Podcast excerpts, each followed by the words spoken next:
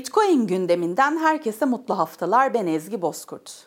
Geride bıraktığımız bir haftanın öne çıkan gelişmelerini derlediğimiz haber turumuz şimdi başlıyor.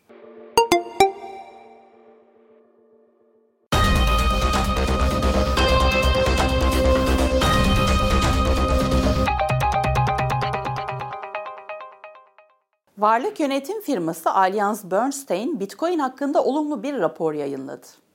Yayınlanan raporda analistler Bitcoin'i altın ile karşılaştırarak Bitcoin'in altına fark attığını belirtti.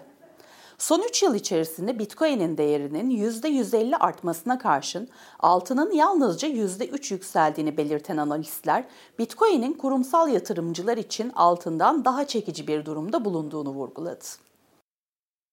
Ekim ayında Bitcoin'in 30 bin doları aşmasının ardından Google'da yapılan Bitcoin aramaları artıyor.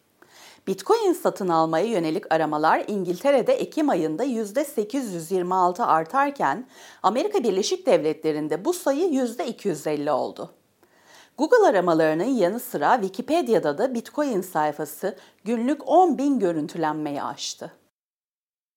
2021 yılında Bitcoin'i El Salvador'da resmi para birimi ilan eden ve Bitcoin özelinde birçok teknolojik projeyi hayata geçiren El Salvador Başkanı Bukele, başkanlık seçimlerinde yeniden aday oldu. El Salvador'da başkanlık seçimleri 2024 yılında gerçekleşecek.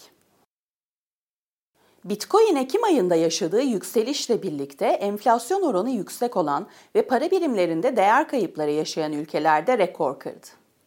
Enflasyon oranı yüksek olan Arjantin ve Nijerya'da Bitcoin fiyatı resmi para birimlerinde rekora ulaştı. Bir Bitcoin'in fiyatı Arjantin'de yaklaşık 12 milyon peso, Nijerya nairasında ise yaklaşık 28 milyon civarında.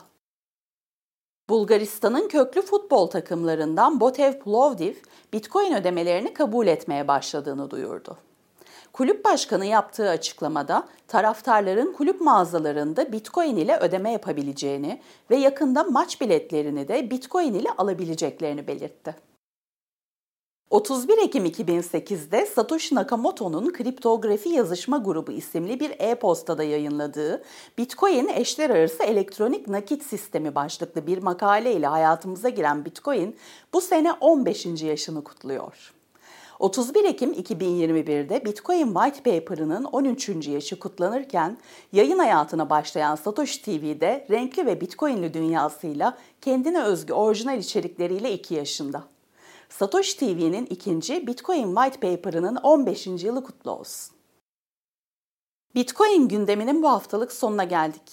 Gelişmelerden haberdar olmak için Satoshi TV YouTube kanalına ve Satoshi Radyo'ya abone olabilirsiniz. Gelecek hafta yeni haberlerle görüşünceye dek hoşçakalın.